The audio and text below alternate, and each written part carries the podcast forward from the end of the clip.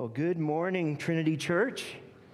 It's good to be here with you all. My name is Bill. I'm one of the pastors here, and just a real uh, privilege to be here worshiping the Lord together.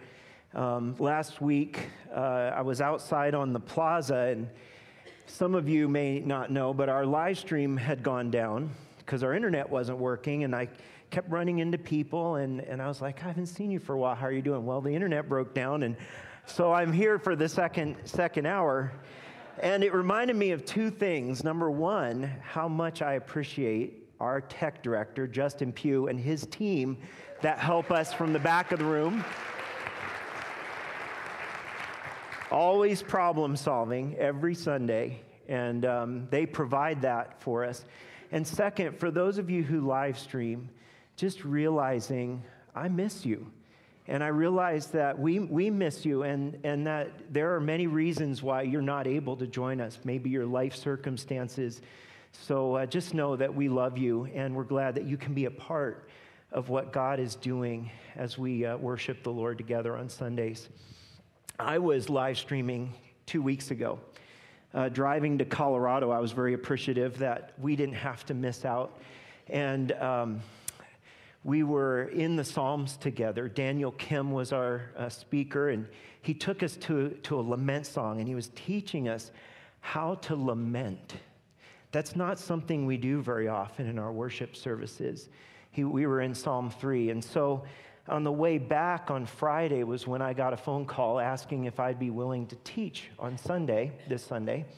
And so in my heart, I was like, I want to do a psalm and I want to spend some time in Psalm 27 together. And so I encourage you, if you have your Bible with you, take, take your Bible out, turn to Psalm 27. Uh, we've been in Psalm 33 this morning. We've been in Psalm, uh, where else were we? Ben started us off in Psalm 34. So I think the Lord wants us in the Psalms together, at least today. So let's spend some time and listen to what he has to say to us. I think the Psalms teach us how to have an authentic relationship with God, how to live a life connected with God on a heart and a mind level. In a way, how to love the Lord our God with all our heart, soul, mind, and strength. That's what we learn in the Psalms. And Psalm 27 is a psalm of David, and we get to see what was most central to him. And so uh, I'm going to I'm going to ask you to read the first three verses out loud with me. They'll be on the screens also. This is a psalm of David, verse 1. The Lord is my light and my salvation. Whom shall I fear? The Lord is the stronghold of my life. Of whom shall I be afraid? When the wicked advance against me to devour me, it is my enemies and my foes who will stumble and fall. Though an army besiege me, my heart will not fear. Though war break out against me, even then I will be confident. Wow, what David is describing here is this amazing confidence and courage in the face of great trials and tribulations. And for him, as a king, it was armies and war. And for us, I mean, we just lived through a week like that where the people in Texas experienced horrific, horrific suffering. And somehow, as we were watching and reading the news, we, we felt it with them. And as, I've, as we've come through this conflict between Ukraine and Russia. Early on, I was privileged to kind of be a part of this email chain where someone was sending me emails that were from pastors in Ukraine. And I was humbled as I'm, I'm listening to these daily reports as they're surrounded by, by destruction and, and um, you know, the, the bomb alerts and all that. And they're sitting there in their basements caring for their people and they're going out and as, as things progress they're going out they see the needs in their community and they're, they're risking In the face of this, they're risking to go out and to bring food and, and, and other supplies to the people who were out there and needed those things. I was humbled. And every one of those up, up uh, emails, they were quoting the Psalms. Can you imagine this psalm that talks about being in a city that's besieged, being, being there in that very situation, saying, The Lord is the stronghold of my life. I'm going to do what it takes, I'm going to trust Him. I was humbled by that. And I've been humbled by you. I've watched you go through your day of trouble. That's how the psalmist David's going to describe the trouble he's in.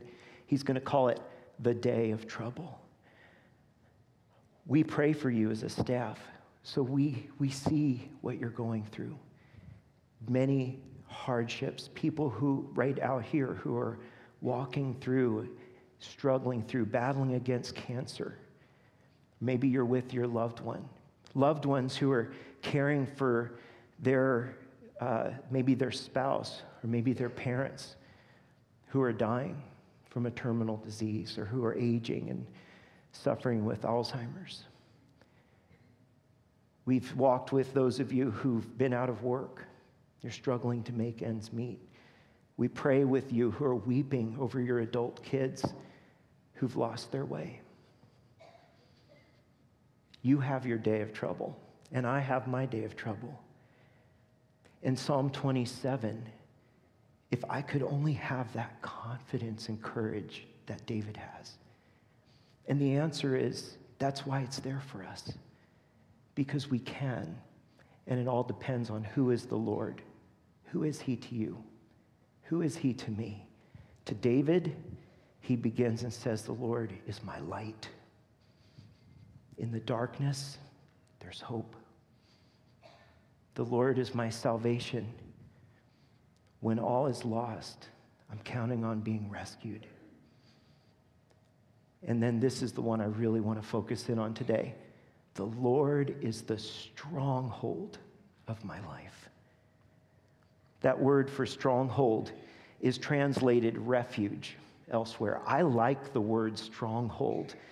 It has a visual image of, of being, just because of the English word, being held by God. But the word refuge in the Psalms, some, some scholars would say that is the primary theme in the Psalms, is teaching us how to make the Lord our refuge. Because over half of them, as Daniel Kim taught, are laments. How do we make the Lord the stronghold of our life? And that's exactly what David is going to teach us how to do as we walk with him through Psalm 27. Let's pray together.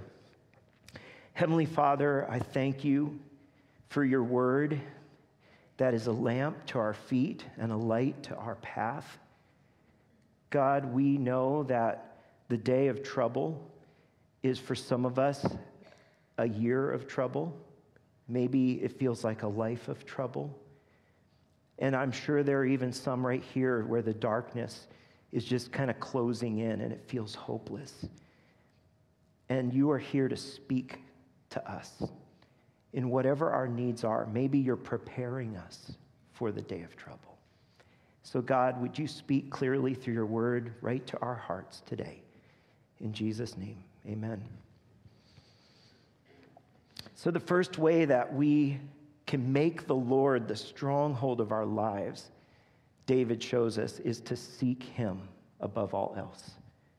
Seek the Lord above all else. We have so many places that we might turn in the day of trouble, but David's heart didn't fear because he wanted one thing, he says, more than anything else. And that's the only thing he said, I'm going to go after. And that's what we get to see in verse 4. So take a look at it. He says, One thing I ask from the Lord, and this only do I seek, that I may dwell in the house of the Lord all the days of my life, to gaze upon the beauty of the Lord and to seek him in his temple.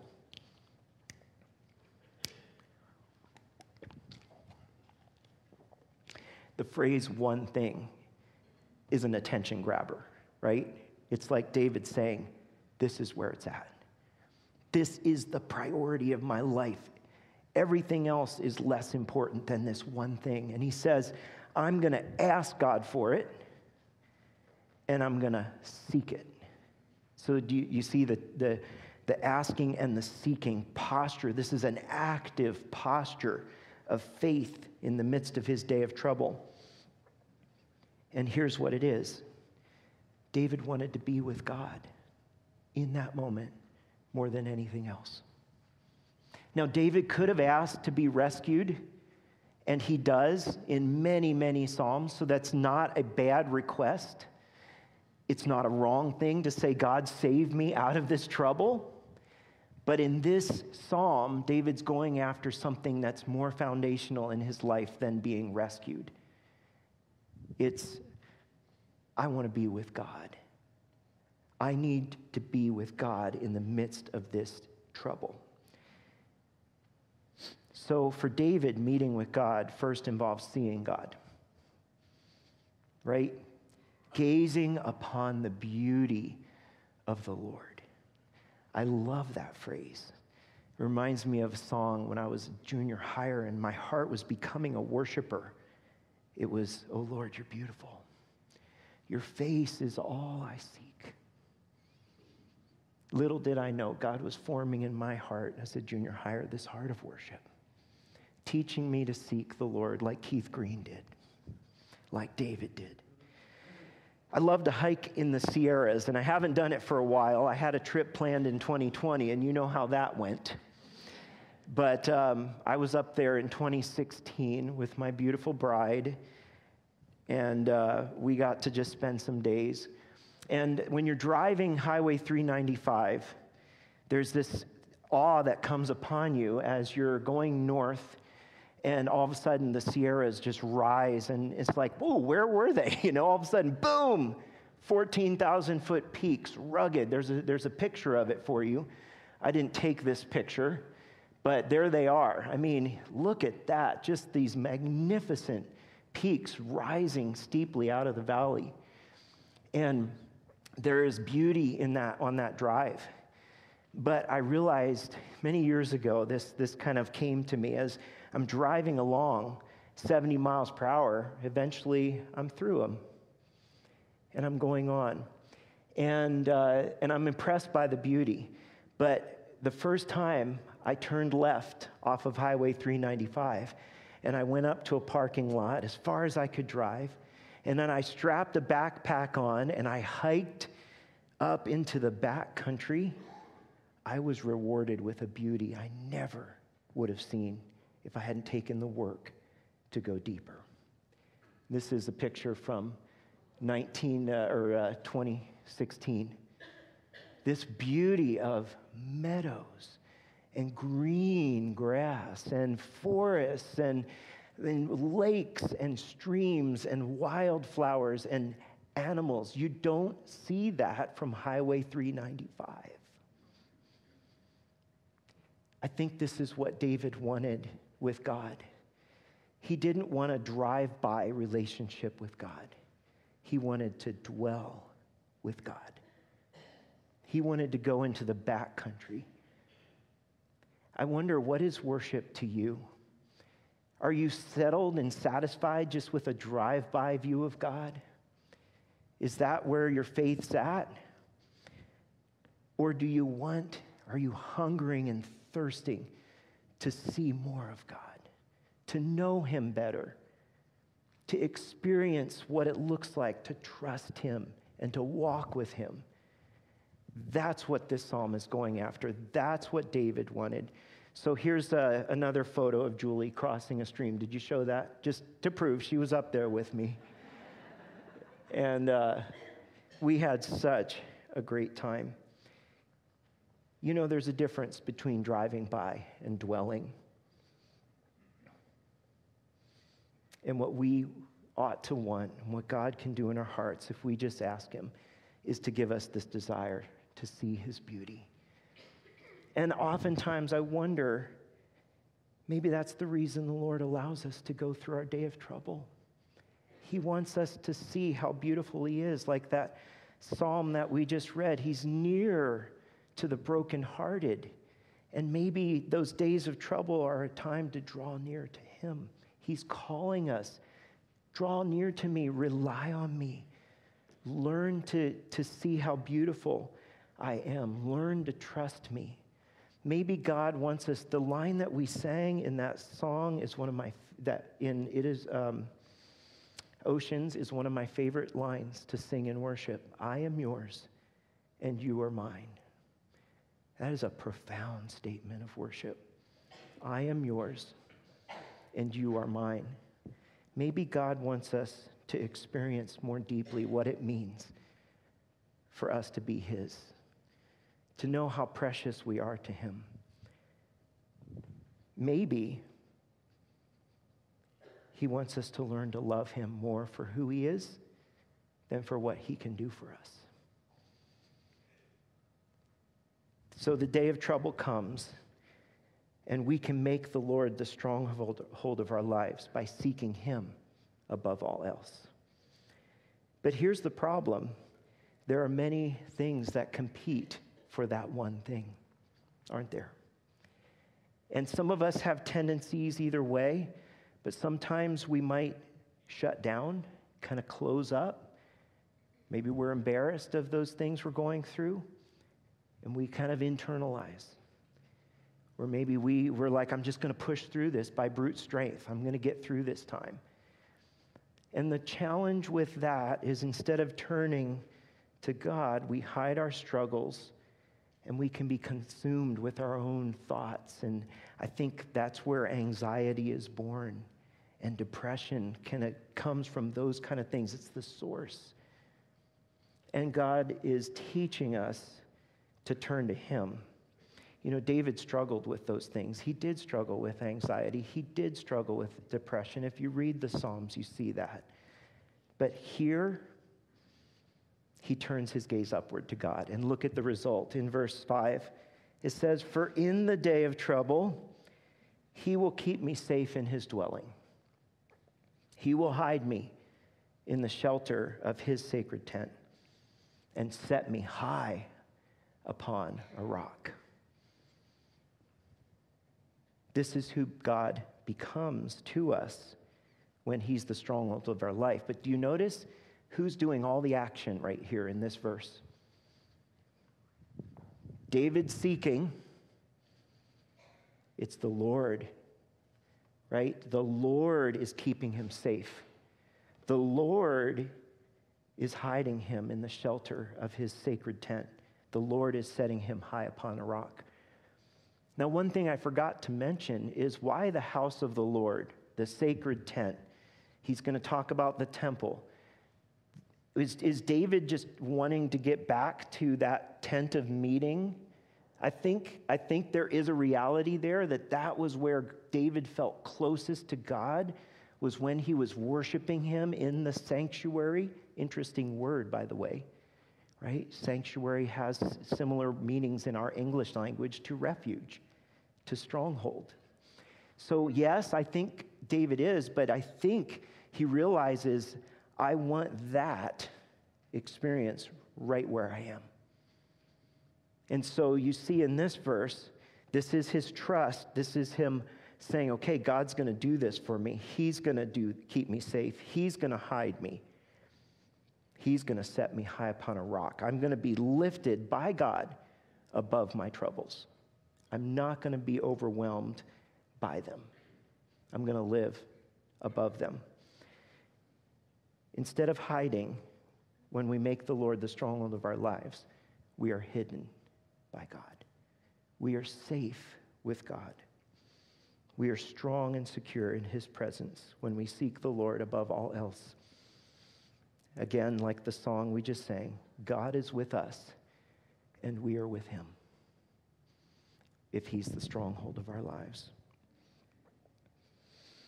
Now, before we move on, I want to think specifically about this one thing.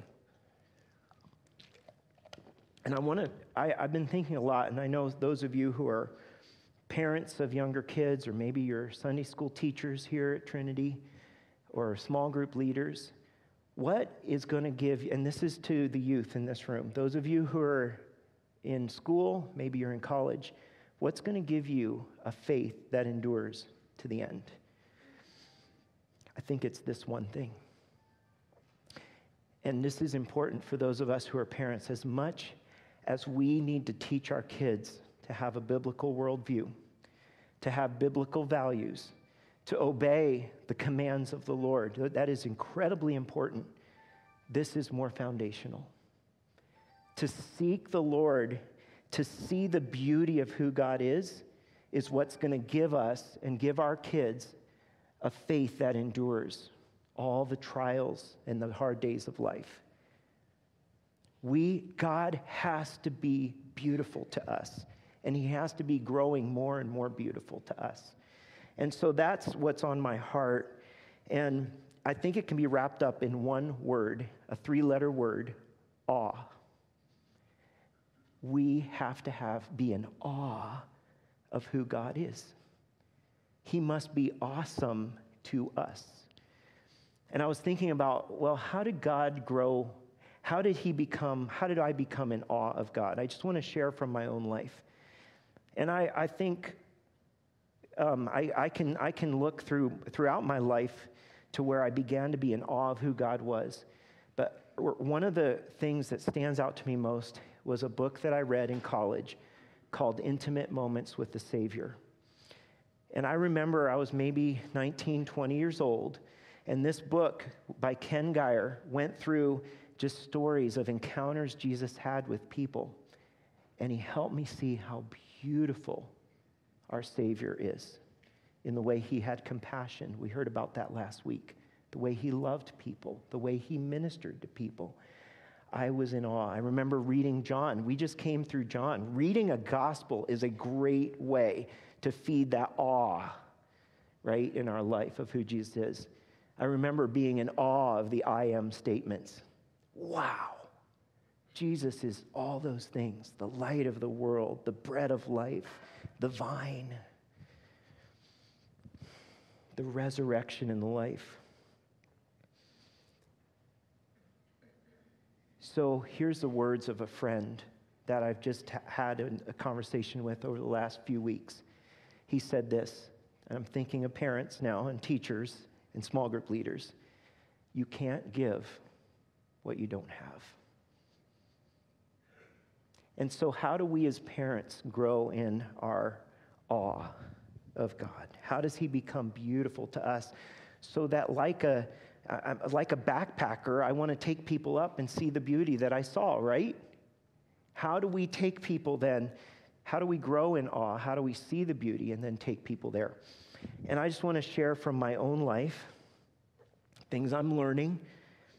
In the day of trouble, number one, I need to have reserves to draw upon. Right? So, so I need to have a faith and rhythms in my life that are feeding awe so that when I hit the hard times, the big questions, even the dark sense of, is God even here? Or is he real? I have a faith to draw upon. But then here's the second thing is I lean into God in the day of trouble. If I have rhythms, I'm going to amp those rhythms up. And I lean into God both alone, time alone with God, but especially in community. This is not a time to isolate yourselves, folks. When you're in a day of trouble, you got to lean into the body, lean into the church, lean into your home group, lean into prayer, and so here are a couple rhythms that I've tried to make in my life. This is going back to college. I have not lived a perfect life of quiet time with the Lord ever. okay? As much as I have high aspirations, life is hard and you have different rhythms of life. And sometimes you can get a five minute quiet time and you get an interruption, and especially when you're a younger parent. So, one of my college instructors said, focus on one day a week. Set aside an appointment with God one day a week to go deeper, to spend time in His Word or in a book. And that has been gold in my life. when, I, when my daily life is a little harassed and troubled. But here are some rhythms in my life. Number one, I need a place, a special place where I spend time with God. In the summer, it's outside on my front porch with a cup of coffee. That rhythm of cup of coffee for me is something I look forward to with the Lord. I need a plan. I need to know what am I doing right now? Am I in the book of John? Am I reading through Ephesians? Am I reading through the Bible? Am I spending, do I have a devotional? Have a plan. Second, or third, I have a tool. And i am always searching for a tool that helps me to memorize scripture and pray. And for me, five years ago, I found this little app called PrayerMate, and it was gold for me. Maybe not for everybody, but it was a great way to keep prayer requests for myself, for my family, for all of you, and I put verses in there. So every day I'm memorizing scripture. I'm reading over those verses that I feel I need to hear from the Lord. The last thing is I saturate my life with worship music. You would expect that from a former worship pastor, wouldn't you? I love the worship of God's people. Right now, Maverick City, old church basement, it's teaching me how to trust the Lord, how to wait on Him, how for Him to be my shepherd. There are great songs on that album. But here's as, as important as those rhythms of my life, just one on one with God, are, I think the rhythms in community are equally important. And when I'm falling apart, they're more important. I need those people that are going to just grab me and hold me up. And so the rhythm of what we're doing right now is super important. That's what David was longing for. He had seen the glory of God in his temple, in the worship of his people, and that's what he was longing for is the presence of God. God promised, my presence will be in the temple. And for us, his promise is his presence is in us. He's within, he's with us when we're praising him when we're coming to listen to what he has to say to us, when we're hearing testimonies of his faithfulness. This is very important. I was thinking this week, and this is just a cool fact, all right? I think that I have spent over a thousand worship services in this room with you guys. A thousand. I've been attending here for 26 years. I can't even measure the awe in my life that that has produced by just being faithful to this one rhythm of showing up to worship with God's people when I feel like it and when I don't. And as a pastor, I don't quite get the same freedom you have. I have to show up. What an amazing privilege. But small group. I remember in 2014, when we began going through a really hard time as a church, I sensed I got leave. I, I wasn't in a small group. And my wife and I were like, we need to be in a small group. Hard times are coming. And we're still in that group. Praise the Lord for that group.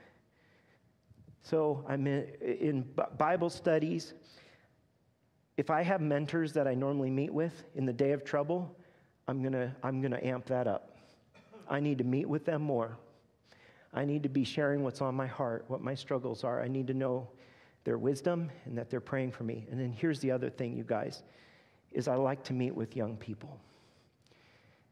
You think they may think I'm trying to mentor them, but I need them in my life. You guys who are younger, you have a fervor, a spiritual fervor, and a hunger and thirst for God that we need to never lose as adults, no matter how old we get. I need older people that are still pursuing God like that, but I need you too. And so I want to encourage you meet with people who are older in the faith and younger in the faith. One of our young adults um, revealed to me, uh, was just sharing this observation about the difference between friends who are Christians and Christian friendship. I was like, whoa, that is like super insightful. Friends who are Christians can just hang out and it's a good time. But Christian friendship is going to encourage me in that one thing. They're helping me to seek the Lord. Folks, that's what we need to excel at at Trinity Church is Christian friendship. Where we're encouraging one another, we're asking, how are you doing with the Lord? Where are you at? What are you struggling with? And so um, we need that. Let's spur one another on to love and good deeds. One last thought on this point John 15, when Jesus says, Abide in me, I think he's going after this one thing. He's saying, You got to stay close to me. This is where fruit in your life is going to come from. Abide in me, and then you'll bear much fruit. Because apart from me, you can do nothing. But if you abide in me and my word abides in you, he says, ask anything in my name and I'll do it for you. Because by this my Father is glorified that you bear much fruit and so prove to be my disciples. I think the secret for us of, of this type of relationship is abiding in the Lord. And we do that by his Spirit, the helper whom he gave to us, who he said would be not only with you, but in you. We don't have to go to the temple to worship. God is with us, He is the stronghold of our lives. All right, back to the psalm. What happens when we seek the Lord above all else? Look at verse 6. Then my head will be exalted above the enemies that surround me and at his sacred tent I will sacrifice with shouts of joy. I will sing and make music to the Lord. So David is picturing this day when he's going to be on the other side, back in the temple. Right? And he says, Lord, you lift my head above these circumstances, above this thing that's causing this trouble in my life. Praise is the result of seeking the Lord above all else. When the Lord is beautiful to you, you're going to praise him. You're going to praise him. But have you ever had this nagging sense that maybe the Lord won't accept me? Or maybe the Lord is rejecting me? David has this fear. And the psalm that begins as this amazing proclamation of trust and courage and confidence takes this, it changes from a proclamation to a crying out to God, raw prayer from his heart. And so, the second way that we make the Lord our refuge is that we learn to cry out to him in our insecurity and in our need. We cry out to God. It's easier to hide these things even from the Lord. Why would we do that? But David reveals these things. And here's an irony. I think it's ironic. David's not afraid of armies, he's surrounded by them. He's saying, My heart's not going to be afraid, I'm going to be confident. But what we see here is that he has fear of rejection from God. Where does that come from? Look at verse 7. Hear my voice when I call, Lord. Be merciful to me and answer me. My heart says of you, Seek his face. Your face, Lord, I seek. I will seek. Do not hide your face from me. Do not turn your servant away in anger. You have been my helper. Do not reject me or forsake me, God, my Savior. Though my father and mother forsake me, the Lord will receive me. Notice that David's putting into practice this seeking God above all else, right where he's at, and he's in a pretty dark place. One commentator called it a place of being abandoned and alone. Like, okay, the reality of his situation's coming out now, right? We're not sure if this is because of his own sinfulness. It feels like it, like he's just like, don't be angry with me, God, right? Why else would God be angry? So maybe it's his own sinfulness. Maybe it's this honest experience of he feels like God's just not there right now, that he feels abandoned even by God and he's seeking him. And then he brings up his parents. And we don't know did his parents really forsake him or is he just feeling that everybody's abandoned him? And that's the worst thing that could happen is my own parents have abandoned me. But the beauty of his statement is that he's pouring out his heart and his fears and his insecurities and anxieties. And then he realizes the truth of God's character. And he says it this way But the Lord will receive me. The Lord won't reject me. And I love how the ESV states it. The ESV translation says, The Lord will take me in, just like an abandoned child. A year ago or so, I wept throughout an entire 45 minute documentary. it was a special on YouTube, and it was about a ministry by a guy named Pastor Lee from South Korea called The Dropbox. There's a, a picture of him. And he was a pastor in South Korea, and he lived in a community where a lot of babies were abandoned by um, mothers and fathers who couldn't take care of them. High percentage of them had a disability of some sort. So he and his wife had heard about this. This wasn't a new idea. And they decided, hey, let's put a drop box in our laundry room that faces the street. And then on that box, they just said, please don't throw your baby away, put them here. And he put this verse from Psalm 27 on that box as well. The Lord will take me in. Hmm. As I watched that, at the time of that video, by the way, at the time of the, um, the recording of the documentary, I, I had seen the video about it. They had, he had saved over 650 babies. And he and his wife adopted 15 of them. I was blown away. But you know why? It's because I see the beauty of the Lord in adoption. And it's because when God tries to explain his love for us, and the, and the apostles are trying to help us understand the gospel, they use adoption language.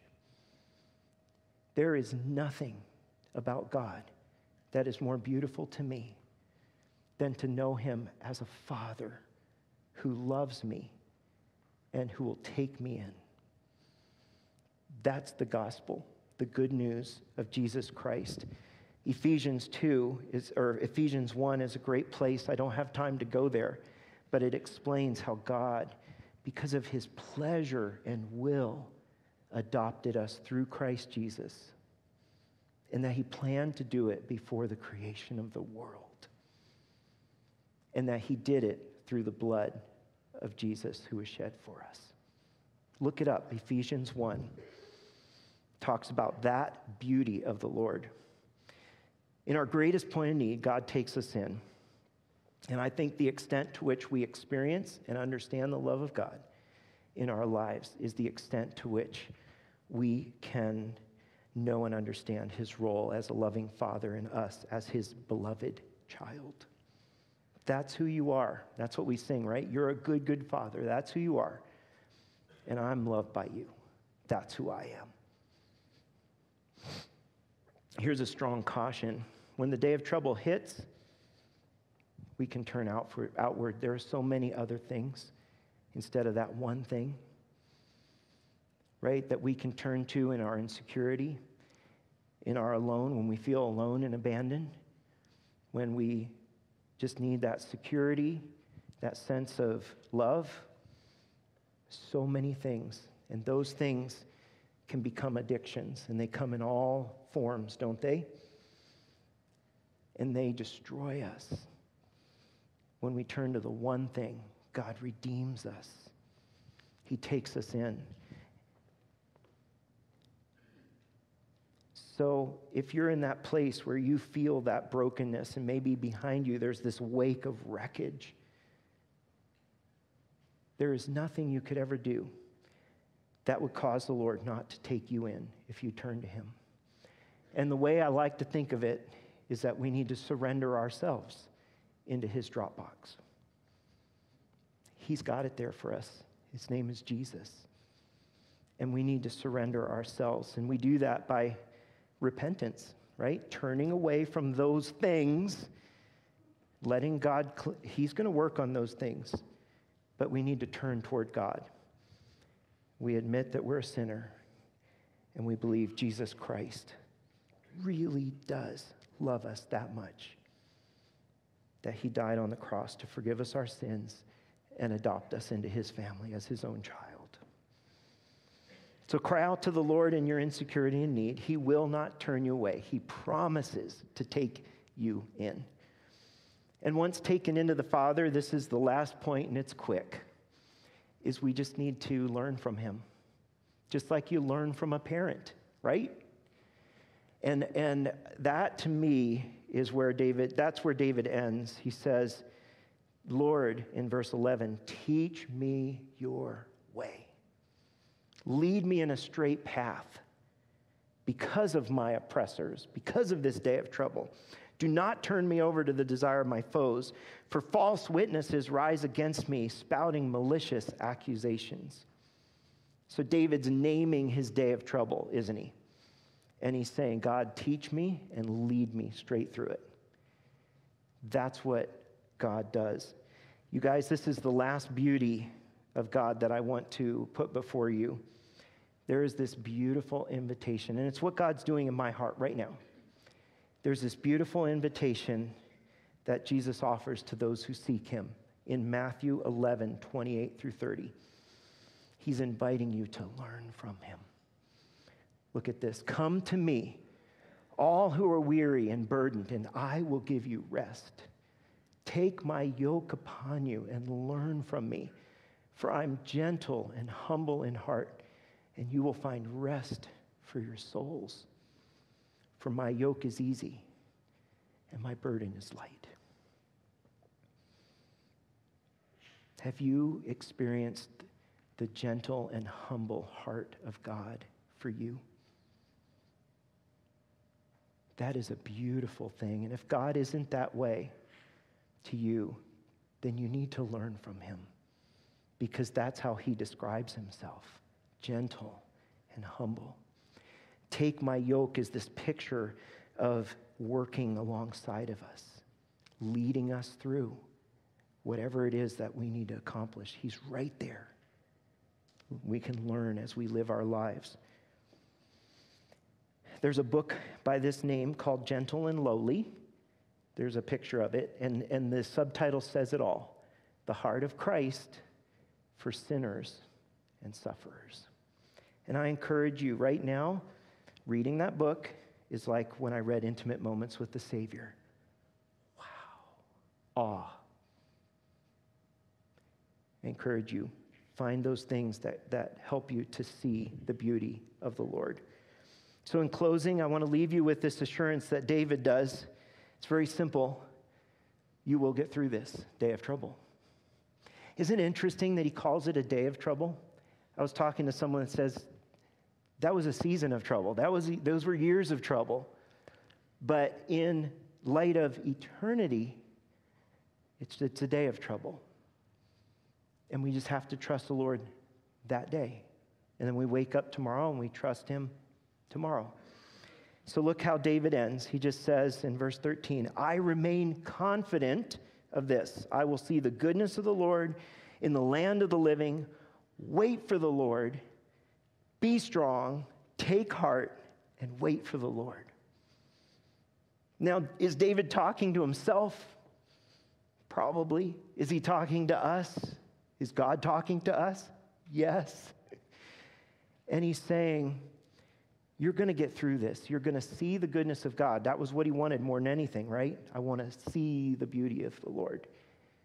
He says, I'm going to see the goodness of God in the land of the living which means I'm going to get through this. And I want to point out something for those of us who are believers, especially when we're dealing with issues like cancer and maybe a loved one with cancer, things that are killers. God can restore us to health in this life. Praise Him. But, but our hope transcends this life. If we believe in Jesus, we have the promise of eternal life. And you know what? David did too. What did he say in Psalm 23? I will dwell where?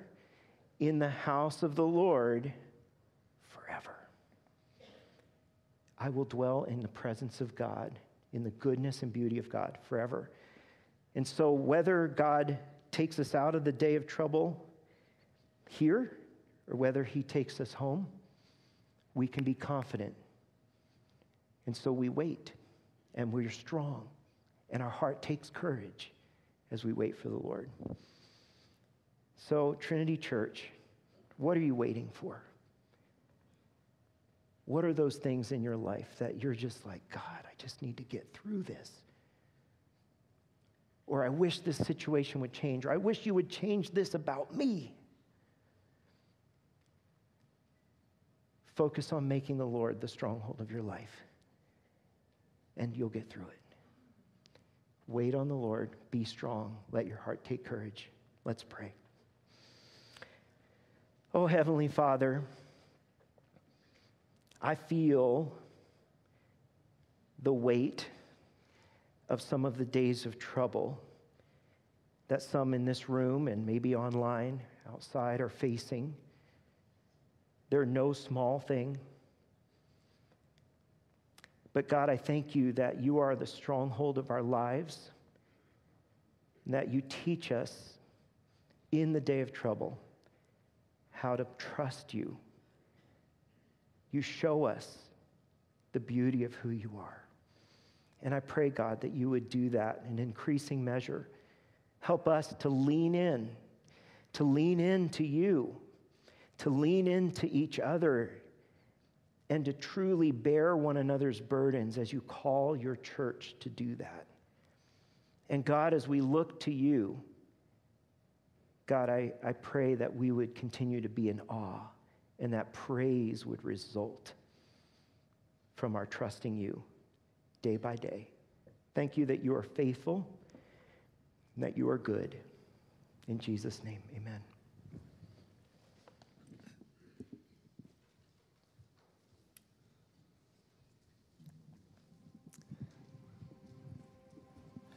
Would you please stand and join me as we respond to this promise of dwelling?